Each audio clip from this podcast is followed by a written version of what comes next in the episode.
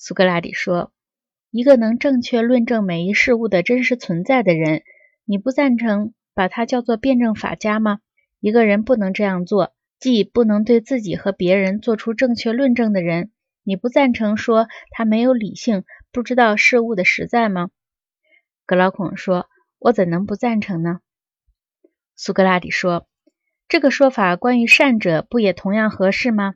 一个人如果不能用论证把善者的理念和其他一切事物区分开来，并给他做定义，不能像在战场上经受攻击那样经受得住各种考验，并竭力用实在而不是在用意见考察一切事物，在正确的方向上将论证进行到底，而不出现失误。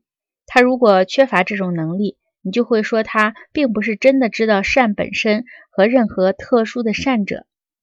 但是如果他触及他的大概轮廓，他便对他只有意见而没有知识。他这一辈子便都是在打瞌睡、做迷梦，还没有醒过来。